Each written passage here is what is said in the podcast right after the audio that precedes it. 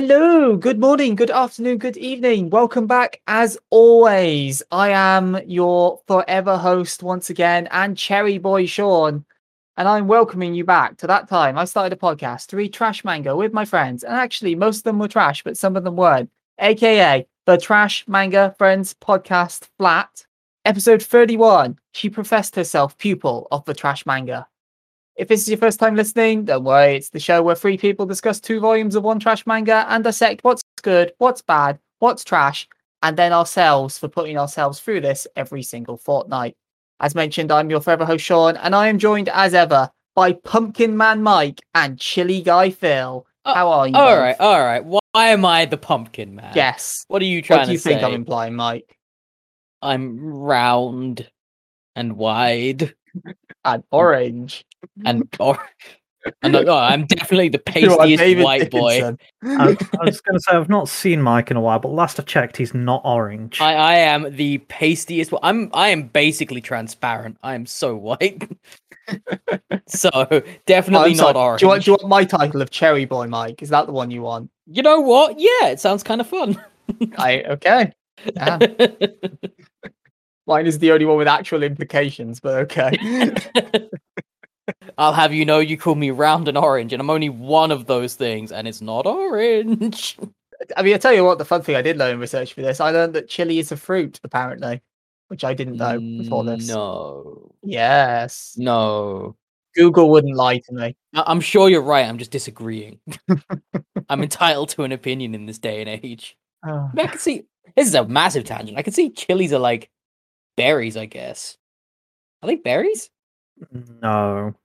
I mean, they grow on bushes, right? Berries have the seeds on the outside? No, No. it's like because like a blackberry is a berry, but a strawberry actually Yeah. technically isn't because it's got the seeds on the outside, right? And like that's Nah. why a banana is a berry because it's got seeds on the inside. This is it. We need to nail this down. Okay, let's go to This Google. is this is okay. Well, while while Mike looks into that, how how how is our chili guy? How is Phil? um, chill, apparently. Contrary to the name. Chili, apparently. No, I'm most definitely not chilly.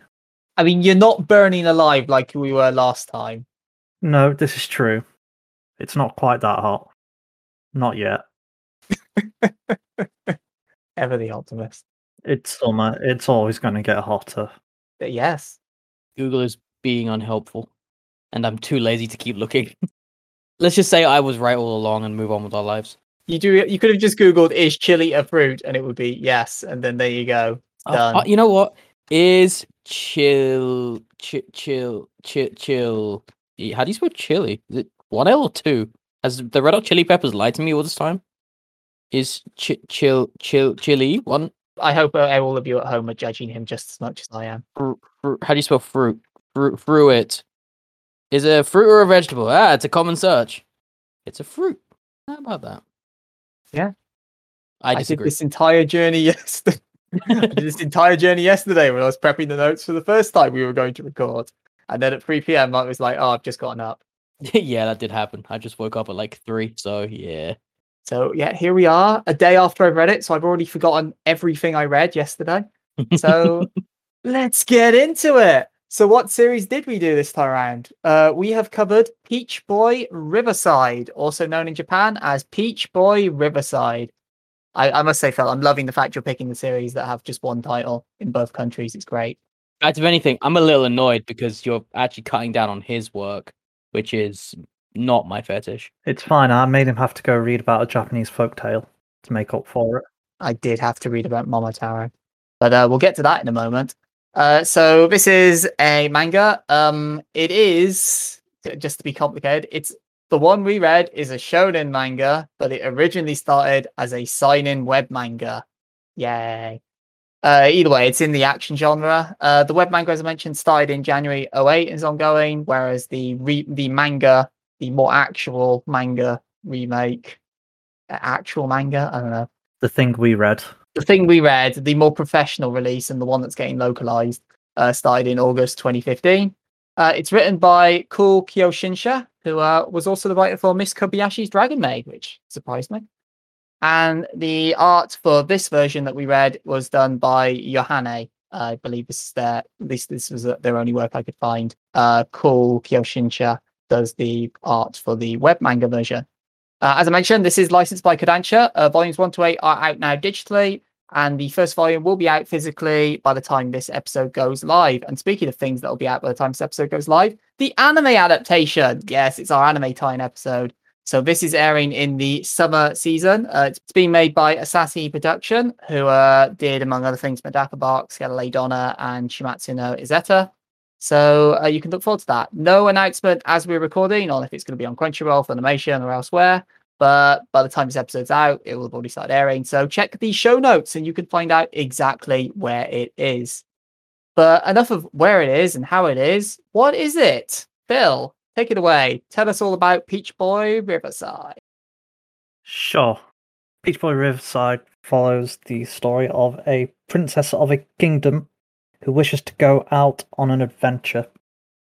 However, her father, the king, is very insistent that no, that's stupid, don't do that.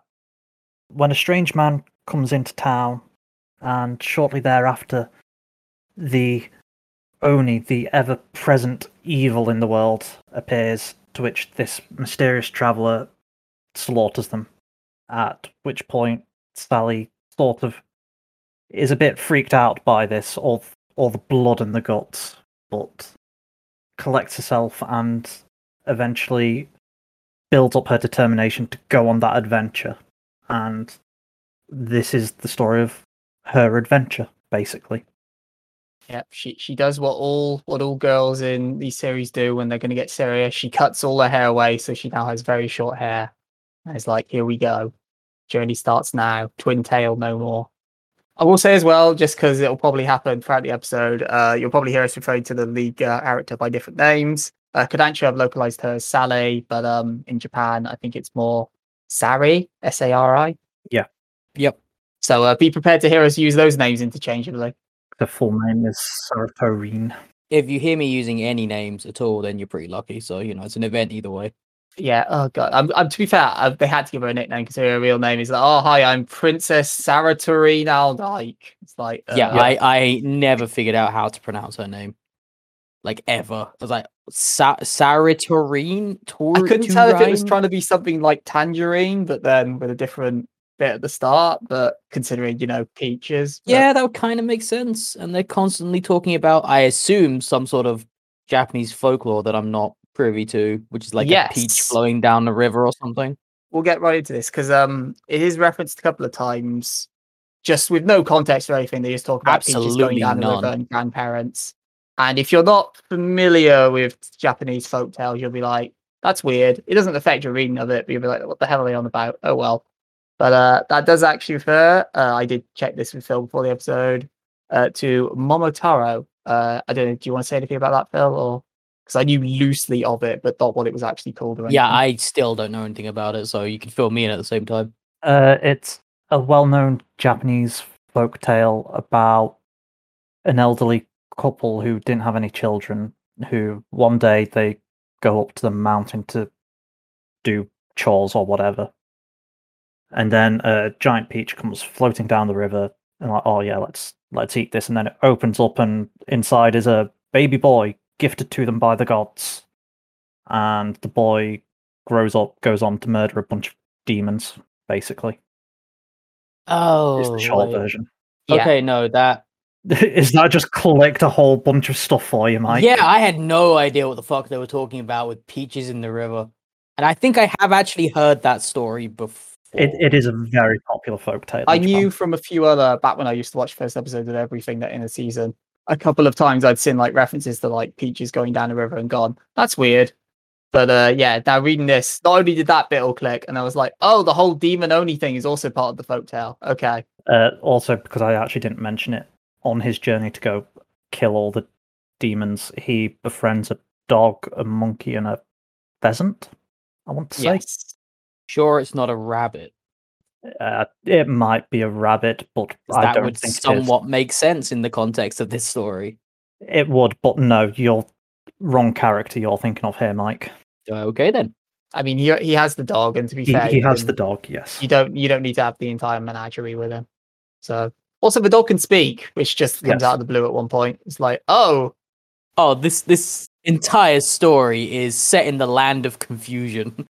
It's like that's nothing is very well explained. It's just like this is how it is, and they move on. like, oh, okay. what, what, what, what more do you need explained in this one? They live in the land where there are Oni ravaging the wild. The Oni hate people. People hate the Oni. There you go. Yeah, that's pretty much all the context you're given, but there's not nothing ever given towards like where the Oni come from, why they're big a big enough issue that they can like destroy the landscape with a look, but it's there's still people just living their lives normally. Because people aren't strong enough to kill them. Like, No, no, there's nothing wrong with that. It's just like if this is a constant issue, how has this not been a bigger issue before now? Stuff like that. Um you're also just told to accept that this entire society just exists. Um also there's demi-humans, but ignore that. You're, you're told to, man, fucking society, right? I mean, Just crazy. told to accept life exists. I mean we live in a Why- society. Why is this town in this manga? Like, that's not realistic. Like, why, why, why does anyone exist? Really? Demons aren't real. Can't have that in a manga.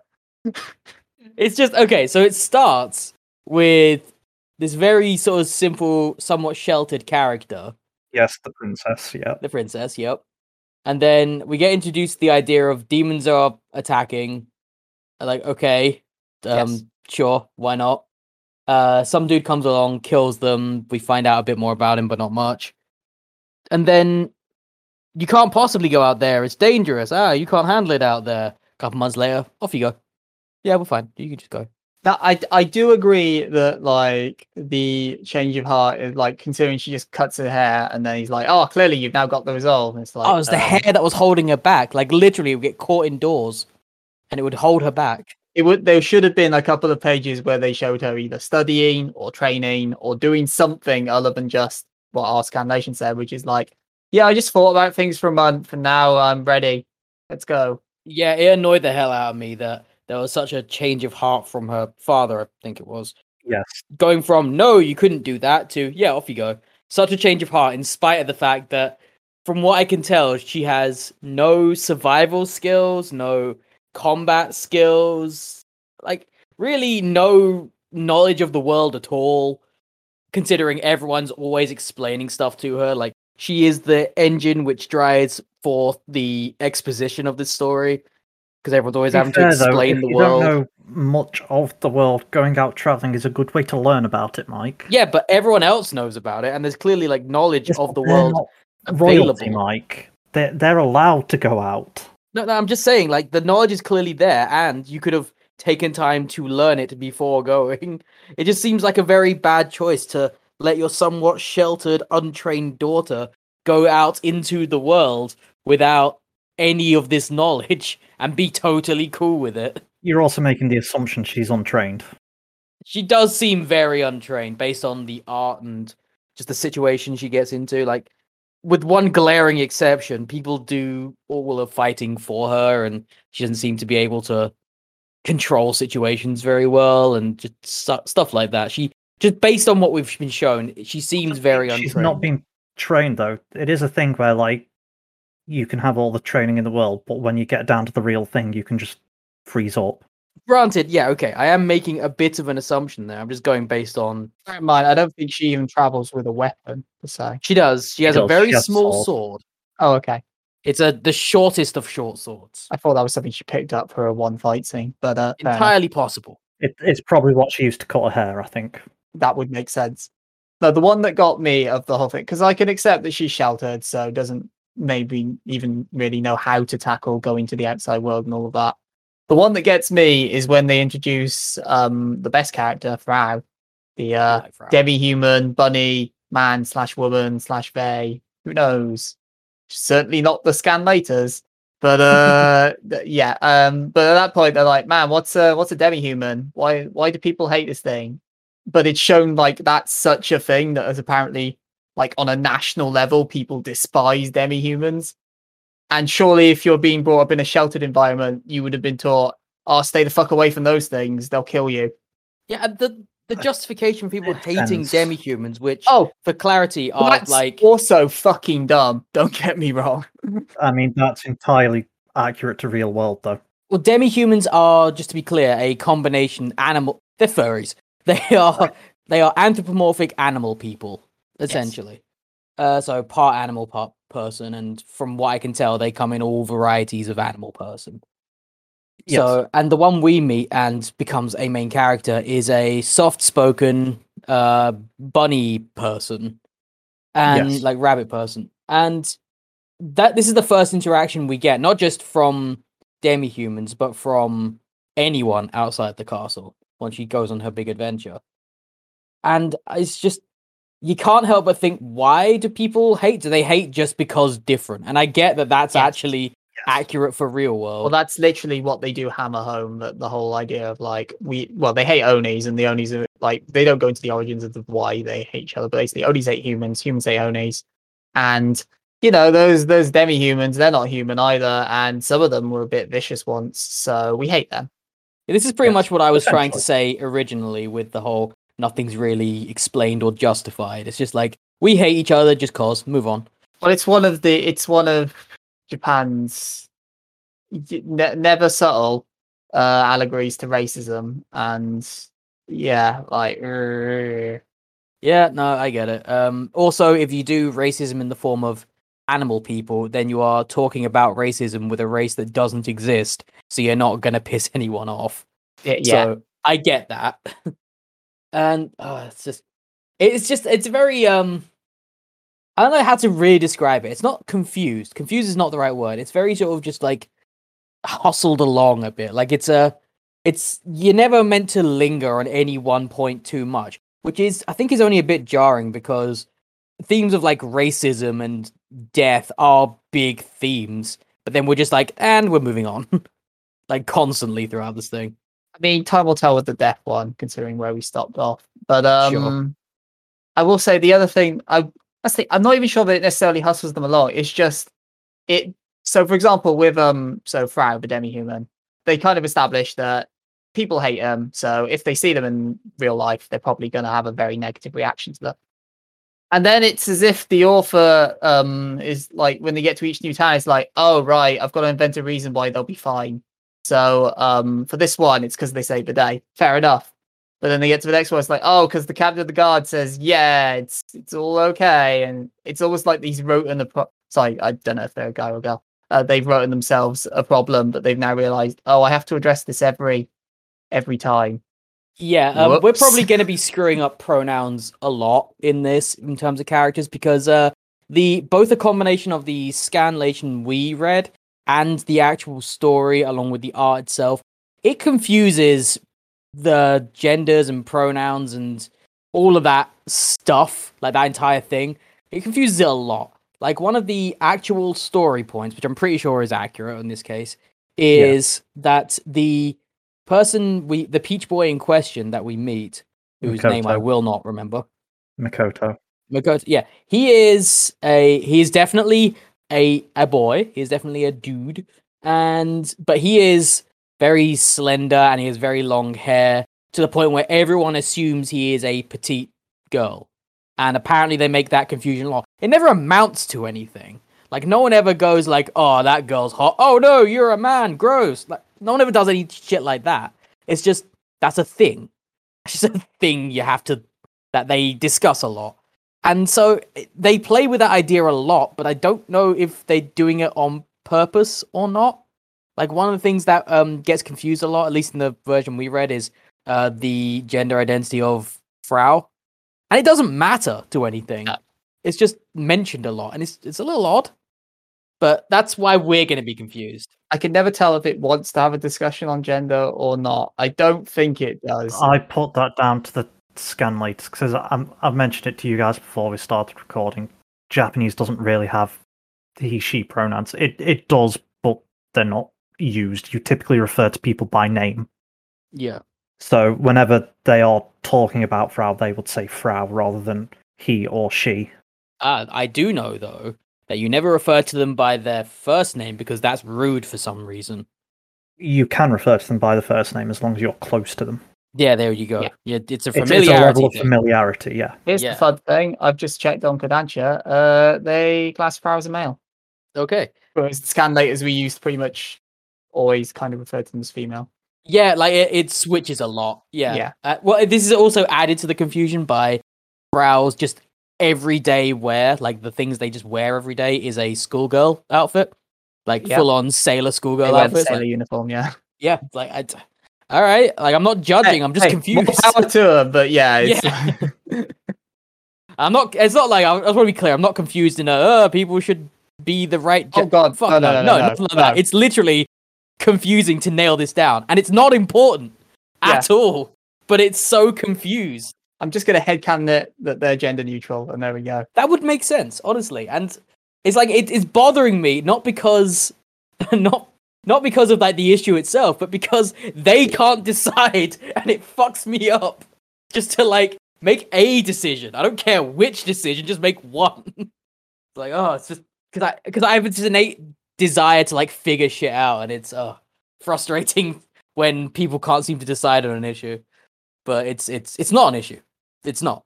Uh, yeah, yeah, it's not. I I, I want to hammer home. Frau is an amazing character. Like is probably the best character in this whole thing. yes. Fun fact, Sean, there's a spin off entirely about them. That Fuck doesn't yeah. surprise me at all. Kodansha, if you can license that one as well.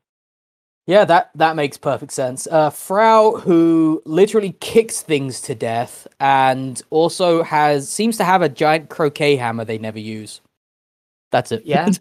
but like kicks things to death, like in one fell swoop. Yeah, and speaks in like um, basically just speaks in like only a few words at a Yeah, time, but non is sequiturs. Yeah, very They're adorable broken still. English, yeah. Yeah, still Yeah. adorable in doing so. And it's like, yeah, it's not even broken English. Like, I mean, again, maybe this is a translation thing, but it's like. It, it it's it's very non sequitur. It's very like you absolutely can understand what they're saying. They have an obsession with carrots because of course they do. well, they're a bunny, Mike. they're they're a rabbit. Why wouldn't you? They fucking love carrots. Jesus, they're Yeah. constantly going on about them. They love carrots to the point where they name one of Yeah. the characters Carrot. We're like, no, you can't call me Carrot. Carrot with a K. Yeah, it's not carrot, it's carrot. Goddamn Kakarot. You Oh, fucking caca carrot cake. yeah, that's a bit later in the story. But yeah, so the the start of the story is really the build up to sort of decide what kind of world this is, and uh, the introduction of Mik- Miko- Mikoto, Ma- Mako- Mikoto, Mikoto. Sure. Mikoto. The guy. Peach Yes. Boy, and Sure. Sure. Yeah, and uh, that he does like doing violence. Uh, he even says at one point he likes he likes killing Oni so much that his job is not to save humans. His job is to kill Oni. So he will Yes. kill the Oni even after the humans are dead. Like he'll let humans die. He just wants to kill the Oni. So Mikoto's backstory, kind of following on from the story of Momotaro, is uh, he wiped out all of the Oni from the island or land where he comes from, and that's, uh, then discovered that oh, there's more of them in like other lands or other islands, because obviously we don't know like how big the place where this is set is. Oh, I'll go over there and kill them as well. So he sets off on his journey to kill everyone, and yeah, he he essentially gets off over the thought of killing. Like he's not necessarily he's not a bad outside of this. He's not portrayed as like a bad person. He's just portrayed as a relatively nice, mild mannered guy. But boy, when Onis are involved, it's like, man, yeah, I just really wanna, I just really want to kill all of them. He is All horny for Oni violence. Yes. Although, in fairness, it is also hard to tell at times whether that's him or his power. Column A or column B? Could well be, because it's when um later on we see uh, Sari essentially has her own less powerful version of this power, which is done brilliantly. By the way, I love the upside down love hearts in her eyes when it activates. It's a really The, cool the visual. peach. Oh right, yeah, that makes more sense. Right, it's it's because it's less right. It's not round on the top. It's uh, like a Yeah, like it is so pointed. it looks more like an upside down love heart. But yeah, either way, I love that visual. But yeah, but like when hers activates as well, she's clearly like she you've already seen her spacing out and she kind of like seems to flip between like a normal personality and a psychopath. So Mhm. it's to say it's hard to tell if it's all like for with Makoto if it's all like that's him or is that his power or as Phil says a combination of both. Yeah, because this uh once we get into the first village and we find all the racism about demi-humans and stuff, which again is kind of there, but they don't really do anything with. They come, they get attacked by this, uh, what I can only describe as giant chicken demon. Cockatrice. It could could be a cockatrice, yeah. I don't know if they ever say that, but yeah. They probably don't. That's how I would describe it. No, yeah, you're right, you're right. And uh and it seems that um because Sa- Sari gets like face to face with this thing and freezes up, and I thought they were just gonna do the thing that annoys the shit out of me, which is like main character gets in face of enemy and then freezes up and then is just too damn scared to do anything, and it happens so often in anime. And I wouldn't mind them freezing up and being scared. It's just the fact that they always seem to linger on it for way too long. It's one of my biggest complaints about um, Attack on Titan, where Yeah. it's just the entire time. It's it's like five percent killing Titans and ninety percent being scared of Titans. it's like, all right, can we get on with it a little bit? I mean, in fairness, they do see it in this one that for reasons she doesn't know, she's always drawn to this and Sure. has like a hot feeling in her chest, I think is the way she describes it, and all Yeah. that kind of spaces out. So it makes sense that she just stands there blankly because Yeah, that's what happens. And I thought that's what they were doing. And this is the first time you see Frau getting involved, and Frau is saves Sorry, just to Fucking Goomba stomps him. Yeah, absolutely, yeah, like kicks it in the face to death in one fell swoop, and like a flying kick as well. It's very impressive. Uh, and I'm guessing that's because you know rabbits jump, powerful legs, that kind of thing. Anyway, uh, and it did that to pay them back for feeding them a carrot, because of course they did. So that's how we're introduced to that whole scene, and I, I was like, okay, we're go- we're gonna do this again. Sheltered princess learns about the world the hard way, kind of thing. I we've seen it before, and then later on you get a completely separate town, completely separate scene, whatever.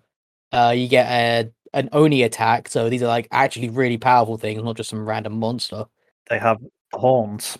They they do that makes them powerful oni because they have That, horns. that makes them oni rather than just demons. I Sure. believe is the distinction. I, I think you're correct, yes. And in that scene, you see Frau trying to defend Sari again, but uh Frau is just no match for this thing. Like Frau gets beaten the fuck up. Um going to says a bunch of times, I will stall them, you escape. Which you know, that's very self-sacrificing. Very nice of you, Frau. Sari just stands there. It's like, No, you- no, no. She does escape and then she goes back. Oh, okay. Is that better?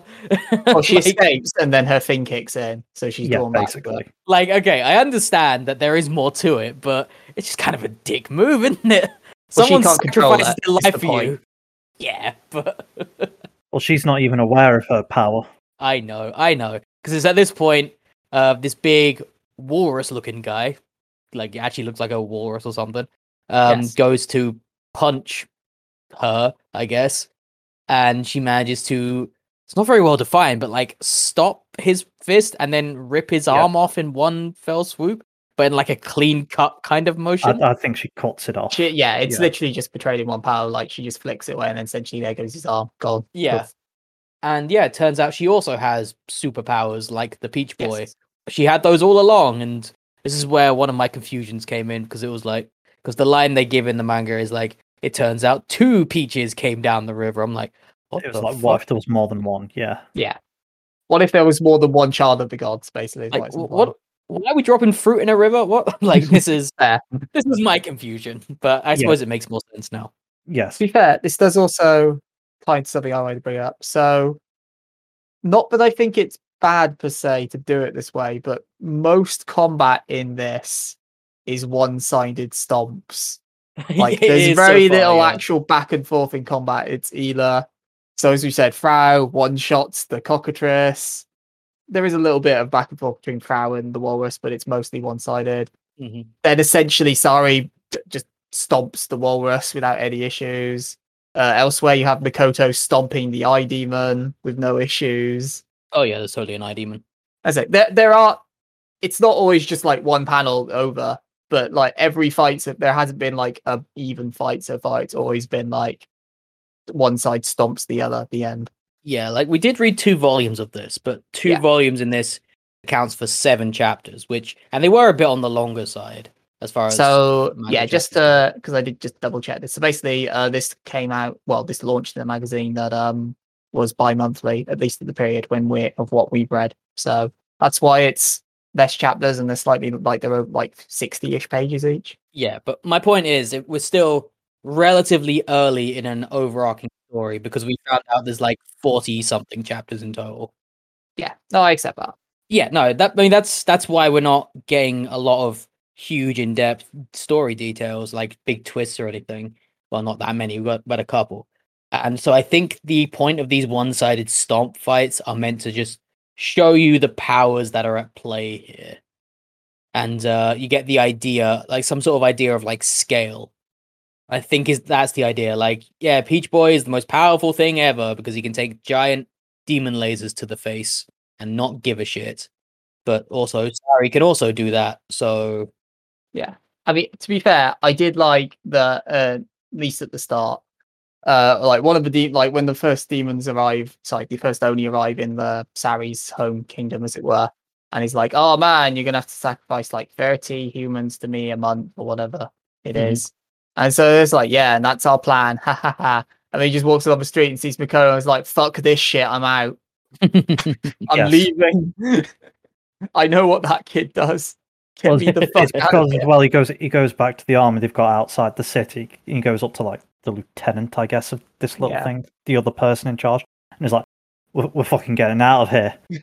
Like, why? Oh, you remember that guy that decimated where I came from? He's fucking here. Let's get out of here. the dude's just like, "Nah, you're fucking crazy. It's just a human." And then he turns up and murders them all. I Yep. just I just like that smartness from the one guy who's going, No, I'm not staying. Have fun. Bye. Yeah, well, to be fair, he hadn't put his headband on at that point, so it was clearly ah. harmless. sure. Yeah, he's got like a a headband thing that he ties around, presumably to keep his hair out of his face. He puts a headband on and becomes the lead from Shaman King. Still haven't seen Shaman King. He doesn't have a headband. The Shaman King one, you mean? Yo, yeah, Yoh doesn't have a headband, does he? I don't know. I don't know. I haven't read that in ten years, Phil. He has a set of headphones. He puts that on, he looks very it like very much reminded me of uh, Shaman Like King. I'm Queen. guessing it's meant Oh, to be more alright. a traditional samurai look because samurai would, or- yeah, Yes. like uh, not samurai, sorry, uh, Ronin, sorry, because uh, Ronin uh, samurai would only tie up their hair if they were in uh, service to someone, and so if your hair's down like that, then you're a wandering samurai, who are were apparently the not very have very few scruples as well, like uh. Turns out roaming samurai without a master were kind of assholes. Turns out. Funny that. uh, yeah. much like much like Makoto. yeah, very much so. and I'm I'm kind of glad that like the story because you think then oh okay so this is the story she's gonna tag along with um with him Yeah. and then that doesn't happen like he wanders off she goes no I'll follow you and then sees you know a, a pile of dead Oni and funnily Mhm. enough has Lots like of blood and guts and yeah it's Yeah. like oh This is pre-cutting her hair off. Of course. Yes. yes, this is chapter one. this is back when she's twin tails but yeah, Yeah. um but yeah but then so part of her journey is like chasing after him but also yeah he's kept at a distance which is probably for the best considering he's in the same Yeah. power level and personality and Yeah, that. I, I do actually like the way this is written in that regard because he, it's it's very much her story and he's an element in it. yes Like he never derails her adventure, uh, but she, he does pop up a lot. Uh, we even get a decent allusion to this at one point because the very first chapter she says, "I will join you," and tries to jo- tries please to let follow me him. follow along with you yeah yeah, and then then is not capable of because of the the violence and guts and whatnot. And then later on, when he meets them on the road, she says, "Why don't we adventure together?" And he turns her down again. And but that's like important. The the difference in wording is so important because it goes from "I'm going to follow you" to "We will be equal in this endeavor." Well, they even point that out, don't they? Yeah, When he's- absolutely, it does, He's yeah. talking to Doug, he's like, "Oh, you know, I almost took her up on that offer. That's, that's Like, if I why look back, I will, back." yeah. yeah. Yeah, to be fair i'm also pretty sure i picked it up in my first read and then didn't when i skimmed it for the second one so i don't but i don't think i imagine this doesn't he say at one point that he has the hots for essentially people who look like her Uh, possible. I think I think what you're thinking of is there was a bonus chapter at the end of volume one. I think it was, right okay which is presumably like Makoto coming to this country because he's on a boat with the dog. yes and the dog's like, why, why don't you try and like hook up with some girls in this new land? And he's like, uh, maybe there's a busty blonde or something. I, I don't know. Oh yeah, they are not shy with the busts in this. Eh, not really, no. But Well, they even do the fucking cliche thing of at the beginning when main character, uh, sorry, she's talking about how she's gonna go out in the world on her own. She's gonna be confident. They couldn't fucking help doing like the arms folding across the stomach, pushing the chest up thing pose. Like they couldn't resist it. Like they, we have to do at least one of these. It's just, it's only annoying because this is a very sort of sad, submissive pose. But she's also talking about how she's to be confident and go out in the world on her own. And it just annoyed me that they just couldn't resist doing that at least once. Like, ugh. All right. I will say though, like this does a like at least, well, I, I don't. Okay, that's not even really pervy thing. Like, yeah, this avoids doing like any kind of pervy nonsense. At least Yeah. what we've read so far. If there is anything to be perverse in this, it is purely on the reader, not on Yeah. the artist and writer. Like I could absolutely see how you could fetishize the lot of this. Like all of it could be fetishized. Like there's a there's a bunny human. Oh god, yeah, there's a bunny human in a skirt, and In a like we've yeah. already discussed gender, so I'm like, oh, let's flip the skirt up and find out. Ha, ha, Like ha. th- there's a uh, there's a busty demon lady who is super powerful, but then becomes really weak for a little while afterwards. It's like, oh, come on. it's like you could absolutely fetishize a lot of this, but to their credit, they don't. So, yeah, just on that note, I actually quite like Sari's design when she goes adventuring. Mhm. She's wearing like normal people clothes. yep. She's not she's not wearing Final Fantasy level thirty five gear. She's, she's not wearing bikini armor or anything. No. not wearing bikini armor. She's very adamant that I'm princess no more. So just yeah, just Yeah. like a normal person. In fact, Yeah. most people in this dress like normal people. With the exception of Frau, yes. I mean, Frau, you could argue, is still normal clothes. yeah, it's normal clothes, but I feel like schoolgirl outfit in a yeah, it doesn't. fancy type world. It's a little uh, out of it. anachronistic's not the right word because that means the wrong time. But y- yeah, it kind of anachronistic. Yeah, Kind of place. Yeah. yeah, it's very out of place. I mean, I will say one thing. Like, and this might be the first instance of it on this show. I'm not sure off the top of my head, but this is this is a fantasy series that isn't a fucking video game.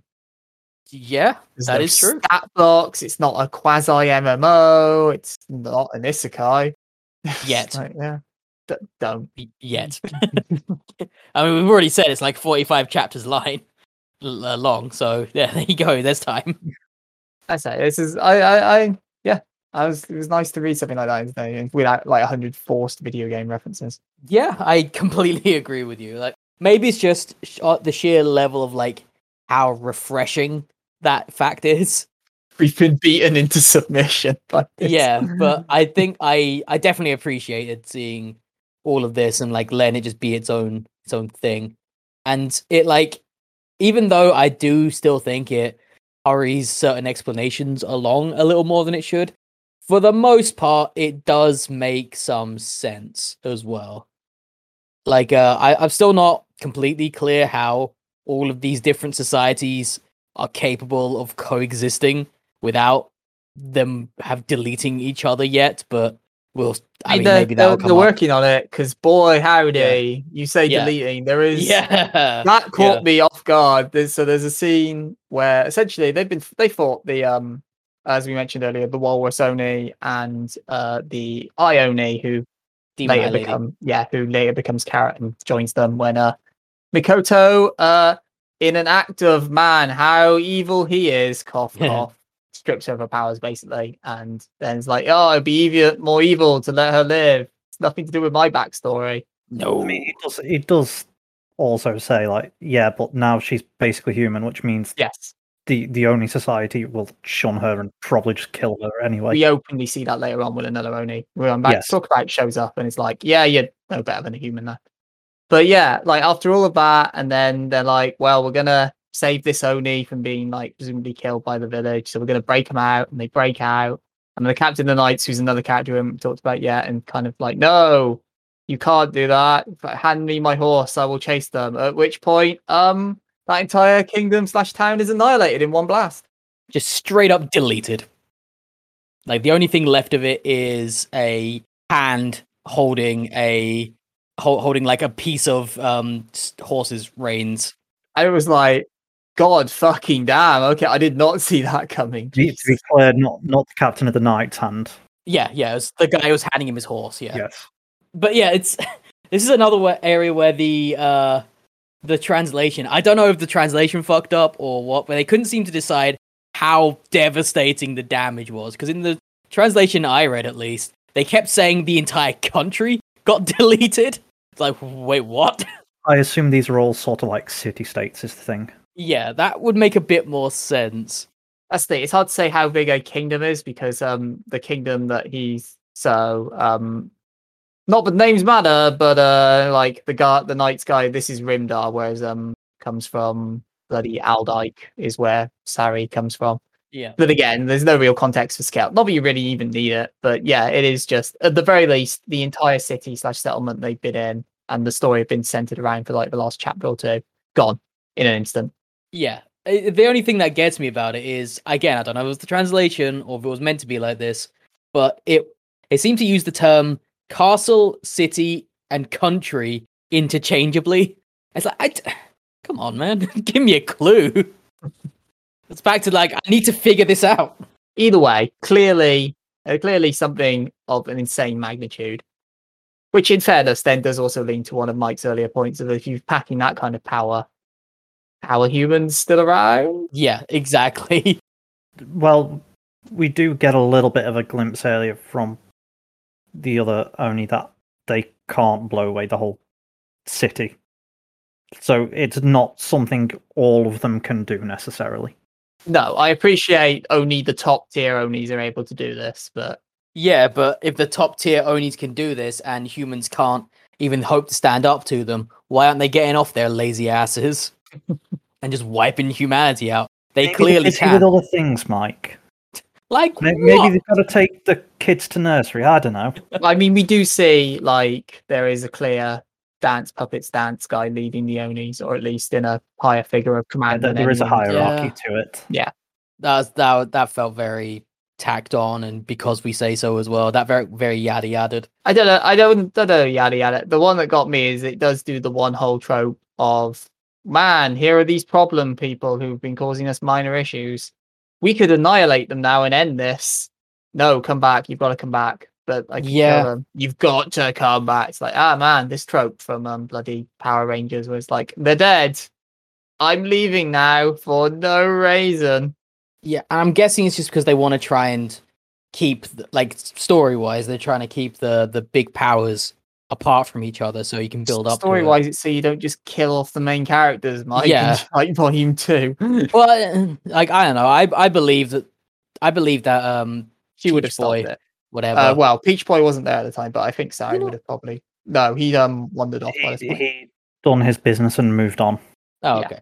Well, I'm just saying, like, I yeah, like I believe they could have stopped him, but they also you just get like uh this scene where this demon turns up, completely deletes a city state, whatever, and I mean like completely, like it's gone.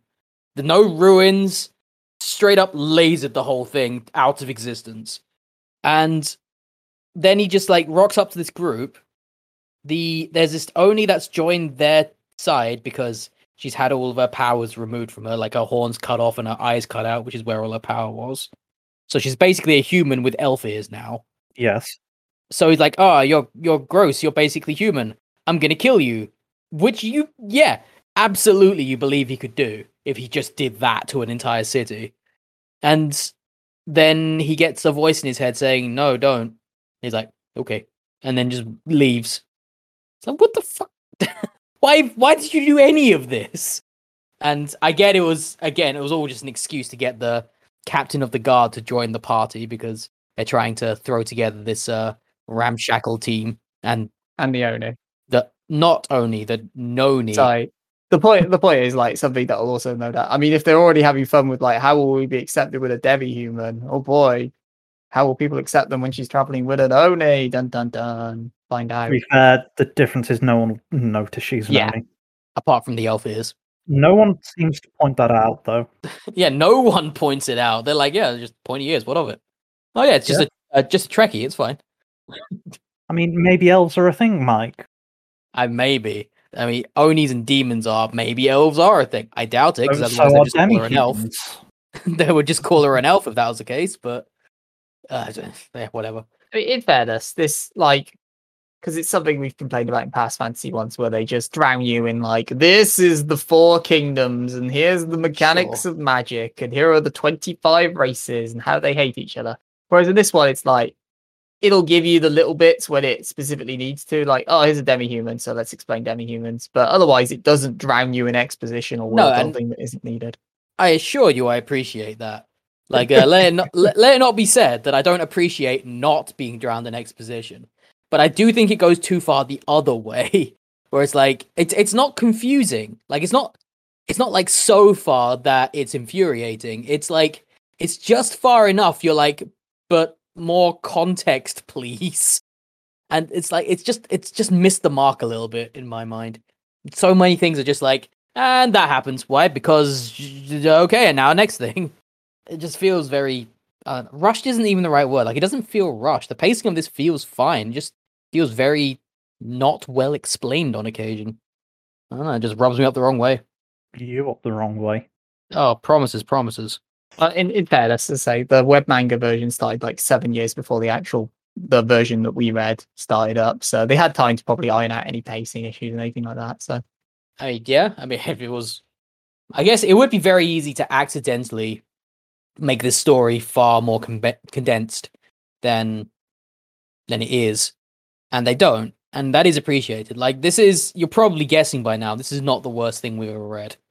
Like this Oh, is, yeah, this is like, dare I say, fine. ste- steady on now, Mike. Oh, heavy praise from you. it is a decent representation of a fantasy genre which is not an isekai and you know what i appreciate that i do and it doesn't it, nothing it does badly is so bad that it's an unforgivable sin because even when we f- where we finish the story you're getting like uh, is where we finish reading sorry you're getting inklings of other things going on behind the scenes but it doesn't feel the need to throw it in your face all that much, apart from that one scene. I do really appreciate as well how it does like a little bit like it doesn't drown you in it, but it does seed a little bit. Like the giant Oni who evaporates the town. He wasn't there originally, but he comes along because the other one, like one of the other Onis, is like, well, I knew the crazy good strong guy was here, so I called for backup. That did happen, yeah. Yeah, so it's just like, s- and it's not like that's like a whole like, oh my god, a twenty page chat in the fight about that. That's just like a couple of panels every now and again. It's like, oh, you did that. Oh, whoops. Well, row. And well, but then he immediately follows it up with like, "Oh, it's gonna take what twenty minutes? You really think you can survive that long?" Yeah, no, I'm fair enough. Like, don't get me wrong, I appreciate all of that, but it does like take the moments to like set up things. So there are reasons why things happen. Yeah, no, I and I appreciate it. Like, I, I'm not saying I hate this because I definitely don't. It's I don't know, it just it's something about it. It just don't really doesn't really jive with me. Maybe it's just that I've forgotten how to like things, and like I know only hate. Sad thing is, I can believe that. Me too, man. Me too. like doing this podcast beats a beats a brother down. You know, just fucking hell. We did the Just anniversary, and Mike again. was like, "God damn, there were only like solo leveling a few others, and there you go." like three of them were tolerable. We've been doing it for a year. Why we're trash manga friends, Mike. that we are. Oh dear. That's the thing. I don't. I don't know if I would trash this, guys. No, I wouldn't. Because like Phil, you, you you read this, continue to read this. I assume. Uh, I will now. Yes. Uh, let me let me put this in context. There, uh, yeah, this is one of the ones Phil picked up because he was like, "Man, I really need to start reading some shonen so that we can cover a shonen on the show." Sure was. Yeah, and then who is this shonen? Who knows? Yeah, I was really unsure about that as well. It really doesn't help, but the web manga is apparently a seinen, and then this one is a shonen because this kind of sits in the same awkward in between like Attack on Titan does. Because Attack on Titan is technically a shonen, but is it? But it's also like grotesquely violent. People get eaten face first. Is that shonen? Oh fucking hell. okay! I I could absolutely just sit here and rant about Attack on Titan's inconsistent violence. I, there, I won't rant. Okay, I will, but I I'll only rant a little bit. About But here this. we go. One point, right? Okay, so whole shtick of Titans is they eat people. Okay, Sure. sometimes they bite them in half, sometimes they swallow them whole. Whatever. Point is, chunks are taken out of people, and sometimes they ate the whole thing. That's fine. There is one scene in both the manga and the anime where some humans are going to fight some titans. Then we cut away for a while and we cut back, and the humans have been massacred. It happens all the time. So that part I don't have a problem with. What I do have a problem is the last human alive is like just slumped over a rock and he's like badly beaten and stuff. But the only visible injury he has is that his eyes are removed. He has no eyes. Which fucking Titan did that? They're the size of houses. To leave the rest of him intact, but take his eyes out. How did that happen? And no, it wasn't like a soldier going rogue or anything. It absolutely is just a Titan doing this. Maybe he threw him at the rock so hard his eyes popped out. And the rest of him was fine. It's a very uh-huh. angular rock. Dabbed him on some sticks to gouge out the eyes. That, pisses me off so That's much because it's so inconsistent. like, you know, you can get those fondue prong things. Maybe you got some some time versions of them. Someone threw a giant fork at him, a gardening fork, a hoe. Oh. To be fair, I swear there was a plot point one of those where some character survives because he's eaten whole instead of like bitten in half. Yeah, So then like fights his way out of like the throat or the chest or wherever the fuck he ends up. yeah, yeah, yeah. And that's even with the okay. No, I could, I could absolutely rant about Attack on Titan all day. Should we review Attack on Titan? Maybe one day. Maybe one day. I Uh, could go on for hours.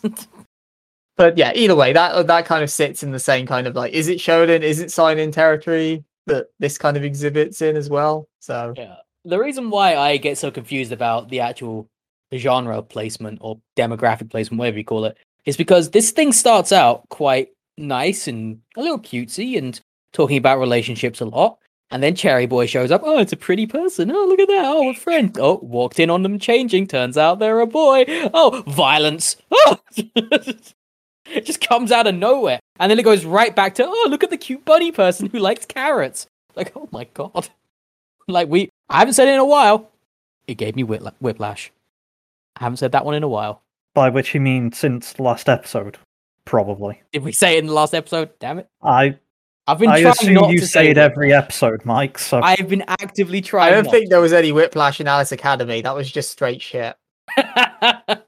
I got whiplash looking for the point. I got whiplash trying to find where on the page I was meant to go next. That was Alice Academy. Straight up brain strain from that one. Uh, I mean, I'll tell you something this definitely does better than Alice Academy. Art. Yeah, the art in this is really good. This is kind of what I was uh building to. Like you can always tell what's going on. No face blindness whatsoever. In fairness, Mike, if you said you had character blindness in the series where it's like, here's a girl, here's a bunny. Funny, yeah, okay, fair. But like even between like the individual background humans, apart from like the ones which are meant to be Soldier One, Soldier Two, whatever, who just are never named and have one line. With the exception of that, like you can always tell people apart. Like all of the named characters or speaking characters, they they all feel distinct and different because the art is so very good, and it does need to be because they're doing some quite inventive designs. Because you seem to be having like humanoid characters and then just animalistic beast characters. And you can always tell what they're going for in all of these scenarios because it's always so clear. Like it's very, very good art. It is some of the best art we've seen, just in that regard alone. Because they do backgrounds well as well. They don't lean on the the brightly cut the striped background shit all that much. They they don't they show you how powerful someone is without boiling it down to look at my fighting spirit aura. Don't do any of that. It's just really, really well put together.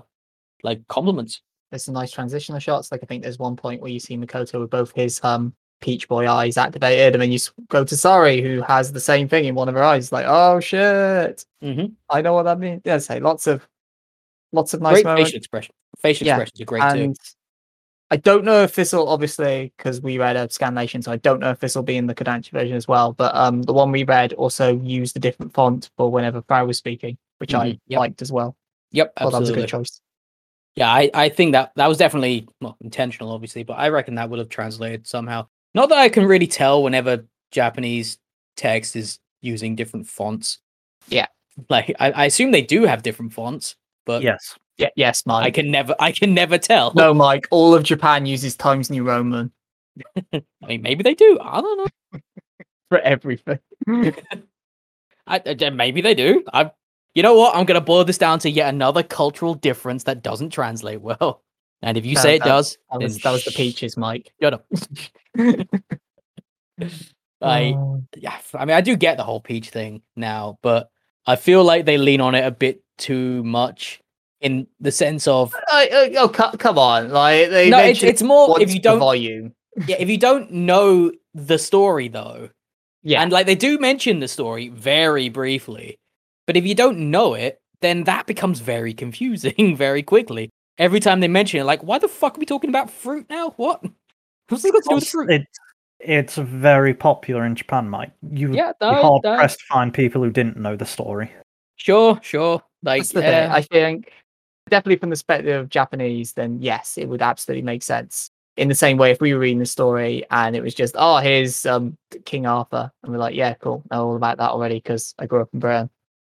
sure. I assume Kodansha will, because again, there's not going to be that same base level of familiarity even among um, weebs in outside of Japan. So I'm assuming or hoping they'll put like a page or two at the back, being like, "Here's a very brief summary of the story of Momotaro." The end. There you go. Done. Job done. God, every time you say Momotaro, I just I hear Monogatari and I get a little bit angrier because it reminds me of Minamoto's story. Yeah. yeah, fucking hell, yeah. I mean, hey, this is this is another this is another manga based on a old Japanese tale. Yeah, so why doesn't he fuck his cousin in it? You, you, you want that? Is that what you want? Do you want a scene where um Sari's like, you know what, Frau? Mm. I fucking love you. I'm sure the internet does, but it's say like probably And if you want that, go watch Beastars. I was gonna make a point, but I'm not going to anymore. I, I just you don't have to adapt Japanese folklore into gross things, and I feel like this proves it.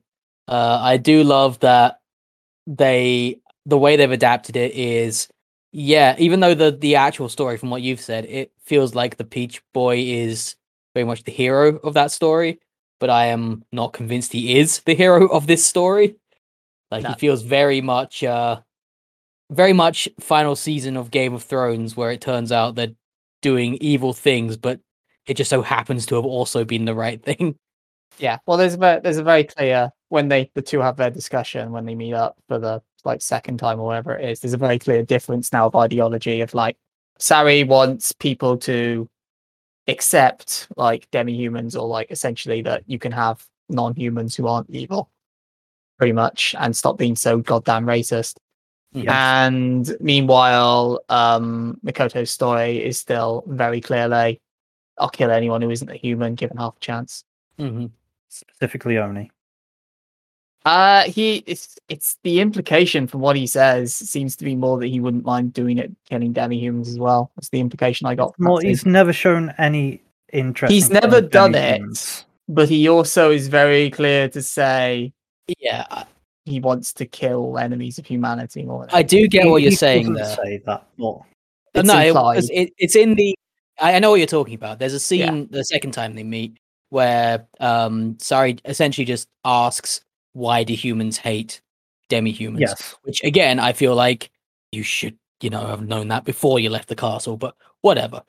And then um Makoto, he then spends time like uh, essentially doing a uh a, a metaphor for it, like a like a an anecdote. He s- talks says an anecdote of like imagine if somebody in your family was killed by a beast person by a demi-human and then person, yeah.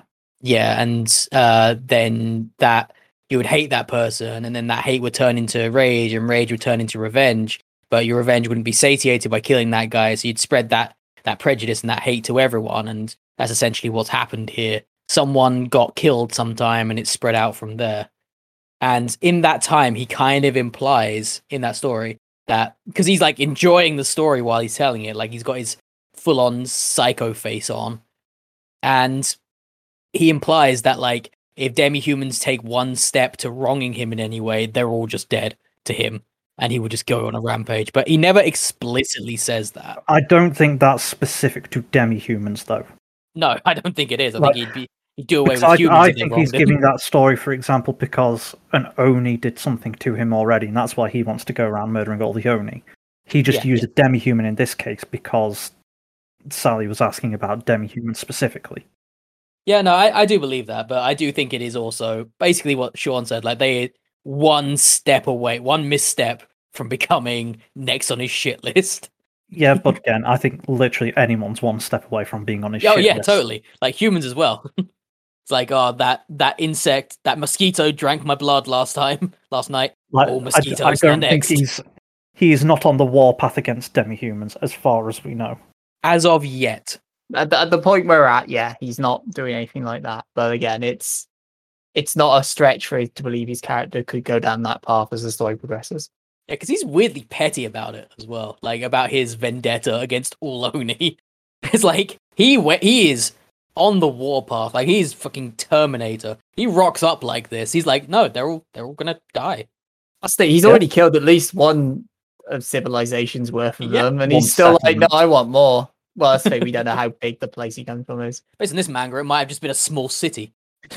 like who fucking knows? oh, you mean a kingdom? Yes. yeah, totally a country. Yeah, but the point is, yeah, he's he's not he's not stopped yet. He he he's on this to the end. Boy, he really wants to fucking kill all of them. He's not getting bored of this. I mean, at least it's not like the moronic. Uh, I am a vampire who kills all vampires. Like, so you're gonna kill yourself eventually? That's fucking dumb. I must wipe out the vampire scourge. You are the vampire scourge. I must kill all sabers, even though I am a saber. yeah, like it's builder. that that whole concept is done to death, and it's it's a little dumb. At least he's, as far as we know, at least he's human. as far as we know, I mean, he came, he apparently came from a peach, so fucking who knows? Maybe he's a fruit. we don't know the origin of the power. Like, are they actually from people from peaches or? Yeah. Because obviously we don't know. Uh, as far as we're aware, Sa- we assume Sari just, you know, is the king's daughter.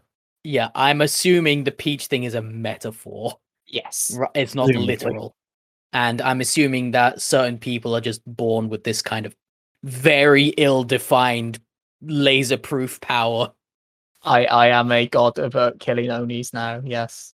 Yeah, because uh, they do the whole Dragon Ball Z esque thing of getting hit with the laser, all of the ground around them, the buildings, everything's just been completely leveled, completely flat, glassy edge on the ground, except the tiny bit of land they're standing on. Because they protected that bit of land. Yeah. It's Kamehamehas, or the example I always thought of was um the oh what they call in Bleach, Cero. I think. Cero's Yeah. from Bleach. Yeah, that's what I thought. Yeah. And in fact, I'm pretty sure they're meant to be like the same thing, mythologically speaking. They do it from the horn and everything. It's like, yep, okay, got it. Yep. Because uh, Noni's power is in their horn and sometimes other body parts, maybe. uh gifts i think is i think the implication with ione is that that's a gift so hence why she can shoot it out of her eye Sure. It's one of those. Uh, the the whole Oni thing is uh, Uh, very much make it up as they go along. Oh, they're all unique, so we can just pull whatever power we want out of our asses. I'm not too worried about it because fine. As far as as far as story engines go, that one's not insulting. it's it's not gone down the bleach path yet of a like a billion different crazy wacky but Not there's yet, still I expect it hollows. Yeah. Oh fucking hell. Oh, you thought there was only ten Espada? Oh, I'm the zero to Sparta. Sparta. fucking hell i hated that so much I didn't hate that. I hated that the fight happens off panel. It happens off screen. yeah he's, he's Why? on the zero and then he gets goomba stomped by whoever the fuck it is It's Byakuya Kenpachi and or Kenpachi, Zaraki, yeah. Yeah. Which, yeah, I mean, I get that these two people are like powerhouse characters, but he's supposed to be the most powerful one. Come on, show us the fight. I'm mad. fair, especially considering that character is shite. Yammy's shite. Oh, he's yeah, he's Yeah. terrible. Like he he's literally been like the mook for Ulquiorra the entire series, and I was Yeah. like, no way, he was the strongest all along. Yeah, like as soon as his power is unlocked, he loses the one from his number ten, and he's zero. Like, fucking damn it. Would have made more sense if he was secretly number one the whole time. Whatever, not important. Sure, I can't even remember who is number one. Is it Uh, Barragan? it's the guy with um the pimp coat and laser guns. Oh, it's not Barragan. Fuck. Okay. Yeah, um, it's the guy with the guns. Oh, Stark. I want to say I don't- yeah, I don't remember sounds their right. Better learn it. Like one day we'll do a Bleach episode. Well, if we're only doing the first two volumes, we ain't getting that far. Oh no, it'll be all of Bleach. Oh, You're doing all of Bleach. Oh dang, should probably finish it then. Wait, you've not? Oh Christ. Okay. I Oh. know, I know the ending. I know the ending. You the can't ending, possibly say any. You couldn't possibly spoil it for me. Ichigo wins the end. no shit. Oh, you mean Goku wins? Yeah, sure. I mean, hey, in fairness, I couldn't tell you what the ending of this one will necessarily be because, again, it's hard to say which path Mikoto will go down as the Yeah. series goes on. So, this is one of my other critiques I didn't quite get to yet. I don't know where they're going with this. And I don't know if that's a good thing or not. she's going on a journey to stop racism, Mike, and probably kill a- Onis Yes. along the way. Well, her whole point of going out on a journey was just so she could go on a journey. Yeah. That's all she wanted to do, just go on an adventure. Complete no destination in mind. Not even any indication she's ever coming back. Some people do that, Mike. Just just just go. But yeah, as a as an engine for driving a story forward, it's like, okay, I I she guess we'll goes just out and do she what finds her story, Mike. she's that's the thing. She doesn't even say she's doing that. She's just like, I'm gonna go on and She has a menagerie of characters. Now she's and now she's like, I want to stop racism. Yeah, She is uh, Bilbo Baggins, but with less motivation. that's impossible because Bilbo had no motivation. He's going on an adventure. Pretty sure stopping racism is a pretty big motivation. But Mike. she didn't decide that until she got out there. And And I'm just saying, it's like, I don't know where this story is going. Like, I don't know That's what fine. kind of ending could possibly be satisfying for this story. she solves racism, Mike. I don't know. Not happening. I think any story where they solve racism is inherently flawed. Because the only reason you talk about racism, even against, but it's a fantasy world, buddy. You can have magical endings. even with magical animal people, you can't just say, and then everyone got along the end. Like, no, you don't. You talk about racism because it's a real world issue. And it's fine that you're talking about fantasy people, but their real world issue doesn't go away. It, you can't just solve it. They, they also do straight out say they're not going to solve racism because Mikoto's like, oh, what are you going to do? Just run around telling people to stop being racist? She's like, nah, that won't fucking work. I can make them like tolerate people a bit more though. Like get the conversation started, and it's like, oh yeah, okay.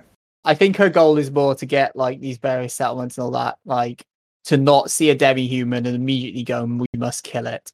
Yeah, no, I Yeah. I think that will happen to some extent. But as for like where the story ends, like if okay, so we've got um Peach Boy himself. His whole shtick is I'm gonna kill all the Onis, but then we discover very early on in the story that Onis aren't necessarily all bad By What metric, Mike?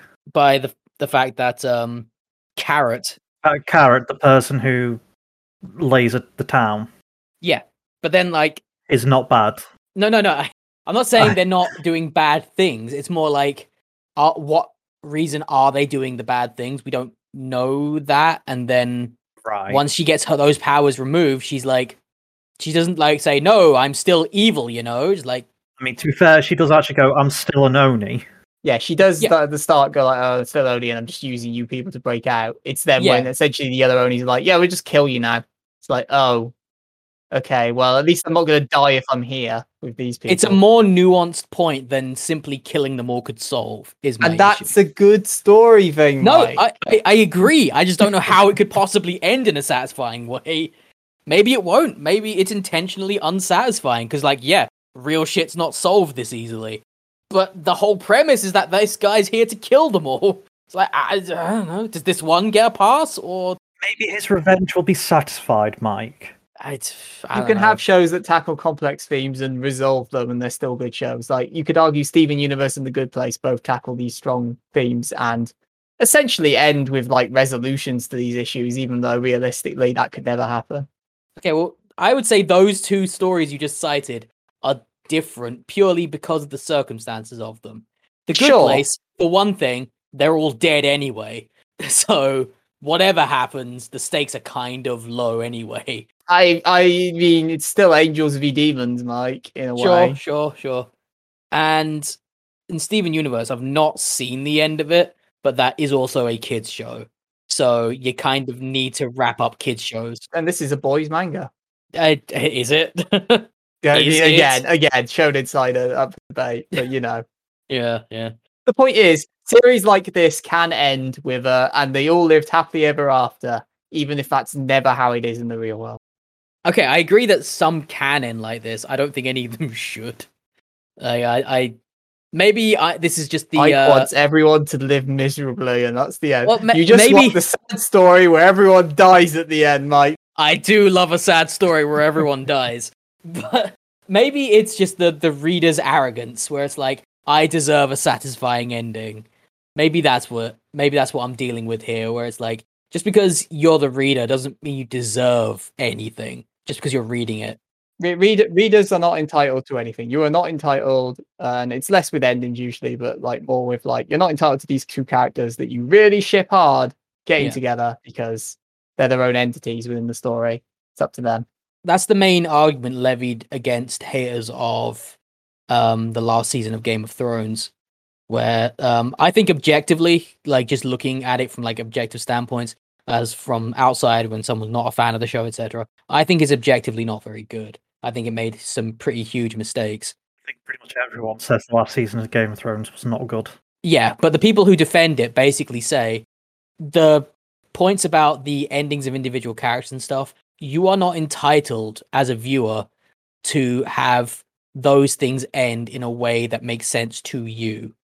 Because you could argue a lot of Game of Thrones doesn't make sense to everyone because people just up and die without resolving shit. Yes, I agree. And that's the the problem there is that George R. R. Martin tells oh, there's a word for it. I think it's it's not environmental storytelling, but it's basically a very different type of storytelling where the story can keep going even if important characters die. Yeah. Whereas TV does not really deal with that. So when they were then left to their own devices and like outside of the realm of George R. R. Martin's work, they were like, uh, uh, uh, uh, yeah. I can say Yeah. the, prob- the problem wasn't so much that people were like, no, we deserved a different ending. It was just that the ending they gave was written in such a shit way. Yeah. It just made no sense in any way whatsoever, even from a storytelling perspective. I must admit, I would.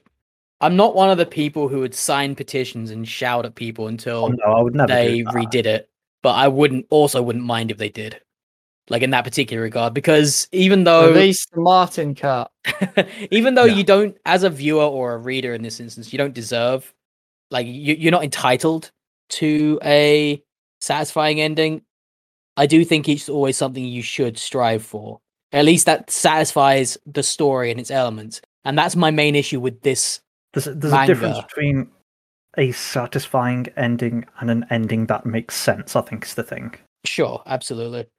And that's what I'm worried about with this. give it another 20 years maybe we'll have game of thrones the next book and um maybe you'll finally fucking write storms of winter or whatever the fuck it's called now we'll have like four prequel so- stories before Uh, that happens. just No, I'll be busy don't. writing for Elden Ring three.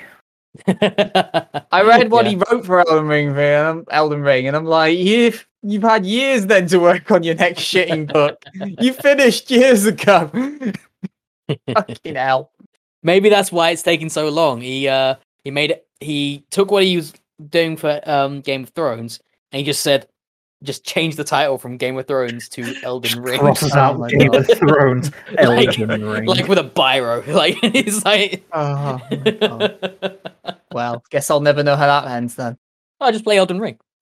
god no You'll get the ending of Game of Thrones.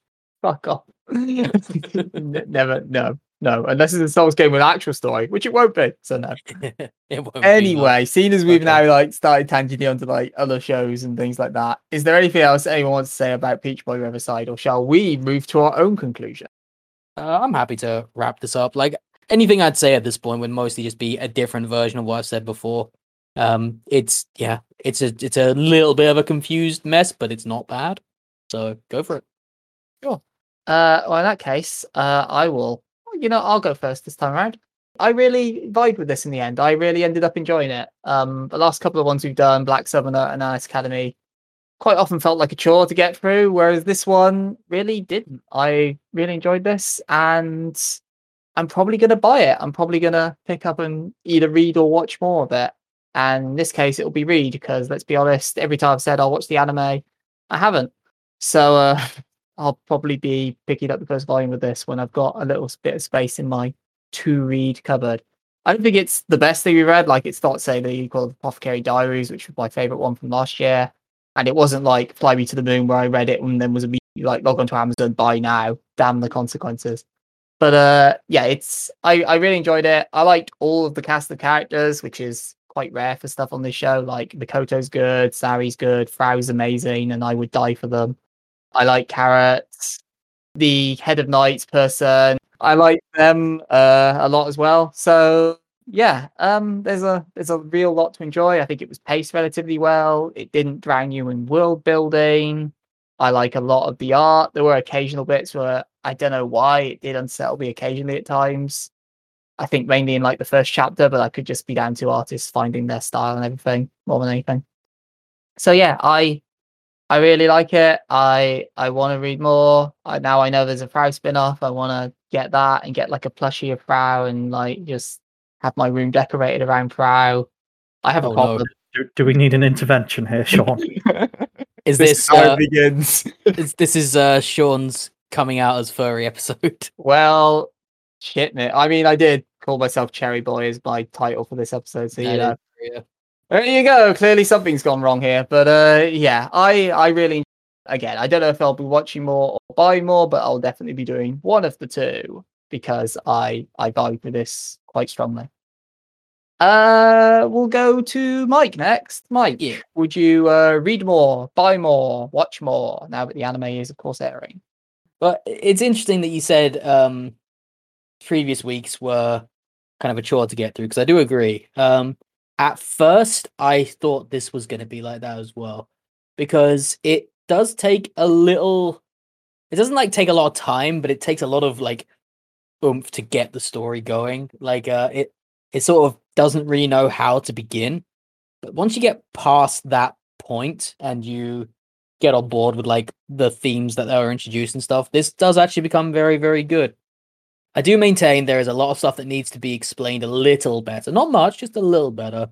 And there's a lot of pushing uh, exposition forward just to get it out of the way. So I don't think it is perfect, but it is actually very good. Uh, I ended up enjoying it way more than I thought I would towards the end. Quite often, when we read manga for this, I get to a certain point uh, for the podcast. Sorry, I get to a certain point and I just like go, okay, cool, next page. All right, cool, next page. All right, cool, next page. I didn't do that with this. I found myself actually pretty invested in what was happening and what people were saying and stuff. So, yeah, I actually do like this. I am thinking I'm probably going to read more of this. And actually, I would, given you know, real life time happening, I would, I would absolutely read, uh, watch this as an anime as well. Yeah, it's just really, really good. Uh, just hope it's on one of my streaming services, and as you say, hopefully it's not Netflix doing it. I I don't think it will be because usually they announce pretty early on. So, uh, Sure, sure. but yeah, as as, as I mentioned at the top of the show, as of recording, we don't know who's licensed it to uh, streaming. But if you scroll down in the show notes, it'll probably be there. And if it's not there, no one's licensed this, and I hate all of the licenses for doing that. But yeah, like uh, honestly, yeah, good, all good points for me. It is not trash. It is actually pretty good. Yes, definitely one of prob- the best year two thing we've read so far. Not that there's much I'd say competition. there's two other things we've read. And Yeah, exactly. garbage. But uh, so that moves us on lastly to Phil. So as I think I can't remember if we say it outright, but we definitely loosely mentioned it a couple of times. This was not one that you've been reading for a long time, like a lot of the series you picked up. This is one you uh, started reading and you were looking for both shonens and stuff from the summer season to cover in the show. So this question actually quite relevant to you for once, Phil. Would you, unless you've already read it all and that's what you're about to tell me, uh, would you read more? Would you buy it now? It's coming out physically over here or digitally, I guess, if you want to read it on Kindle or whatever. And uh, do you plan on watching the anime? Uh, yes. Good talk. Good hustle. To which one? All of the above, I guess. You're gonna buy this? Yeah, I might buy it. It helped. Like it's forty-five. Like It's not a yes, Phil. forty-five is like is that the end or is that just where it's at right now? That's just where it's at at the moment. there are eight volumes total available at the moment. Yeah, I was gonna say it maybe uh would have helped if it was like completed now, but Yeah, if it was completed, it would be a definite yes. yeah. Um, I'm just wondering. I mean, you don't know, do you? If like because you haven't read to the end yet. So I'm I just have not. wondering um if there was any indication of it ending anytime soon. But I guess if if you don't know, you don't know. No idea. I mean, I don't even I don't even know if the web version is still going on. For example. It is. Uh, well, that's a good start then. The web version started in 08 and hasn't ended, whereas this one started in 2015. I assume this will condense things a bit and tidy it up and whatnot. It'll, it'll do the One Punch Man treatment. Yeah. Um, I, I will never read a web version of a manga if it gets an actual release. That's of any fair. kind. Like it's it's not worth your time. Like have you ever actually seen the original comics of uh, One Punch Man? No. Fucking they're atrocious. It's because he's not an artist. He's not an artist, no, but like the writing's bad as well. like it's still funny. Don't get me wrong. It's still great. That's that's the whole point. The point was it was just a bit of a joke comic. It was, yeah. No one saw it coming. I do want to highlight so the writer of this one, uh, while he isn't the artist of the manga version, he is the writer and artist of um, Dragon Maid manga that I mentioned Yeah. at the top. So presumably he's not a bad artist if he has Sure, a sure. solo series, or they have a solo series. They've, they've worked on a few things, I think. Yeah. So looks like that's that's positives all round for us. Any, any more overall thoughts you want to say, Phil, other than yes? Oh no, he's monosyllabic till the day he dies. Great for Too podcasting. well, Mike. well, it depends. How do you feel about carrots, Phil? They're okay. With okay. a C or with a K? Either, both, together. Oh, oh my. Like I said, you could fetishize all of this. And clearly, Mike is doing that. I mean, it's on you if you do. well. But there you go. So yeah, Peach Boy Riverside gets a thumbs up from us. Well worth checking out. Well worth, um, as I mentioned, Kodansha have now licensed it. So if this did take your fancy, or if you watch the anime and you're like, yeah, I want to get involved, go pick it up. Go support the official release. Or if you're a digital manga person, you could read even more of it right now. Uh, as I did mention at the top, this was our summer anime tie-in episode. So usually at this point, uh, me, well, Phil would be like, "Hey, you should check out these things that are also airing because I like the manga of them." And then Phil told me, "Nah." So uh, I guess I'll I'll take over this section. So there's just a, a few I want to highlight from the season that have cool manga versions. First of all, uh, I spoke of Maid Dragon earlier, which is again written and drawn by the same writer as this series. Uh, the next season of that is finally coming out. Maid Dragon S airs this season. I did not check if it's still by KyoAni or if someone else has taken over for them. I will do that now. It's KyoAni. So it's awesome to see them back as well in the anime scene after the uh, catastrophe that fell them a few years back. So, woo! Hopefully, I don't know. People loved. I didn't watch Maid Dragon, but I know people fucking loved it when it aired. So, uh, it's hoping for more of that goodness. And then there's a couple of series that we have covered on this show before. Um, Kanojo Mo Kanojo, otherwise known as Girlfriend Girlfriend from episode 20. That anime is finally airing this season. I know we were all, uh, well, me and Mike were relatively positive on it. I know Phil got uh, hung up with a few key points of consent and such, but uh, you can check out the anime version of that as being done by Tezuka Productions. And uh, the other series that you can check out right now, because it's a Netflix original, I guess, uh, Record of Ragnarok, which we covered the next episode, episode 21. That's all available to watch on Netflix, and it's all shit. Okay, steady on with that one. I have not seen it yet, but I am in the camp of people that says the animation quality of an anime has to be especially bad in, to ruin it. Because uh, this is another Yes. side point in the ending of this, but uh, uh, I remember um, One Punch Man season two came out, and I was actually put off from seeing it because um, people all over the internet were saying it's a different studio. The animation's crap now. I'm like, all right, I won't, I won't rush out to see that then. And granted, that's on me for listening to anything the internet has to say. So that's my fault, and I apologize for that. But then I watch it, I'm like, yeah, it's, I guess it's lower quality, but I wouldn't have been able to tell if you hadn't told me to look for it, and it certainly doesn't ruin it. So, Now, Mike, I like, how bad is Record of Ragnarok's animation? let me let me ask you this, Mike. Did One Punch Man season two Yeah, have animation in its fight scenes? Yeah. There you go. It's definitely better than Record of Ragnarok then. Uh oh. I I too agree that who cares if another studio takes over it might lose a little bit of the same like style and feel, but on the whole, most anime studios are pretty good at what they do. On the whole, this one missed the whole Mo- moving on. I mean, you, did you see those trailers for Way of the House Husband back? I did not. Oh, okay, cool. Imagine that, but with less animation. Oh, okay, cool. But yeah, and then the other one I just wanted to highlight, uh, Jahy Sama, which uh, we haven't covered on the show, but is the series I've used in our Twitter header for the past year or so because it was the first thing that came up when I searched trash manga for actual panels of people in trash cans in manga. And that's finally getting an adaptation. So, woo, there you go. Maybe I'll check that out. Square Enix licensed that series. So, you know, maybe I'll actually read it and then be like, oh God, what have I put on our Twitter page for the past year? what kind of fetish fuel have we been peddling? Uh, I mean, she's a lolly, twenty thousand year old vampire, if I remember correctly, who's lost her powers, and then when she gets them back, she becomes big busted anime lady. So you know, the usual. Oh, 20,000, way too old for me. I'm only into 10,000 year old lollies. Oh, sorry, yeah, got to be four figures. If it's five figures, they're too old. Goddamn. But uh, yeah. So some cool, cool anime airing this series season. I will say, I'm not going to say exactly which one it is, but there is another thing airing this season, which we may be talking about pretty soon. But uh, so uh, look forward to that.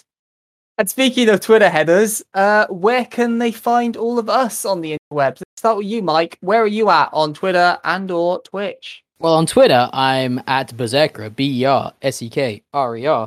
And you can find me on Twitch at twitch.tv slash B E R S E K R E R. And if you, I believe by the time this goes out, I'll probably be playing Pokemon Shield by the time this comes out. I think, if I've done my math correctly. So if you want to see some of that, out come watch my Twitch. Today. is Today, yes. July, Mike. Yeah, 8th today. of July. Yep. This this oh. actually uh if you're listening to this, uh we literally just finished. Actually this is live. Uh I'm talking to you now, Daryl.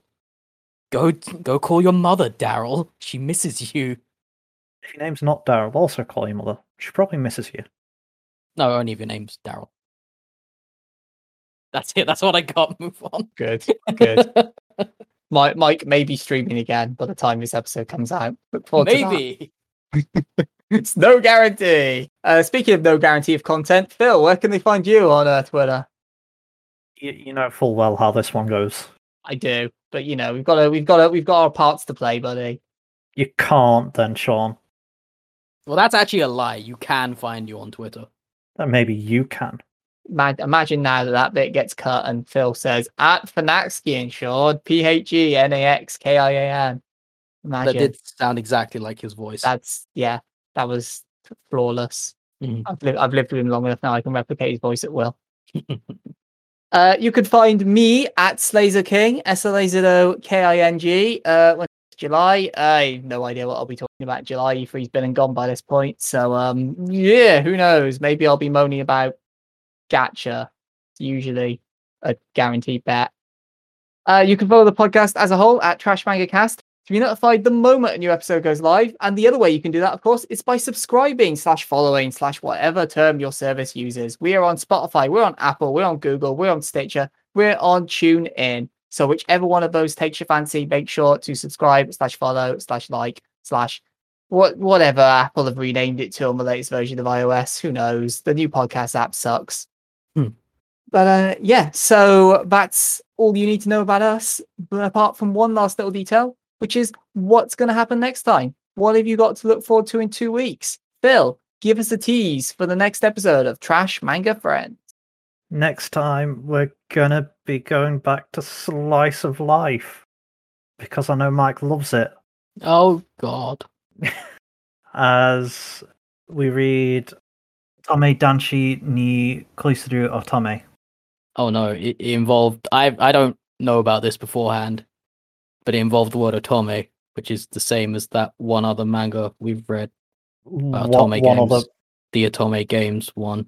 The Otome games one. The fact that I know it exists means we definitely read it, and it definitely scarred me. I don't know Uh, he's maybe about. you've read it. oh no! Right, sorry. I, I know. I know the. It's the uh, Mobuseka. Yeah. Oh right, okay. the world yeah. of Otome games is proper. Right. Yep. That sounds about right. No, Otome means maiden. Mike. Okay. I mean, it's not an isekai, Mike. It's a slice It's of not life. this guy. I've been hurt before. It, it is about a girl and a guy who dresses as a girl. Oh man, it's Frau again. Can I pretend they're Sure, Frau? yes. Sweet. So yeah, join us next time for our first ever four koma slice of life series on Trash Manga Friends. Thanks for listening, everybody. Take care. Goodbye. Enjoy the summer. And just so you know, other fruits that are actually fruits and not vegetables include eggplants, cucumbers, beans, peanuts, corn, and pumpkins. So at the beginning of the podcast, he called me a he called me a fruit. Just just saying, just putting that out there.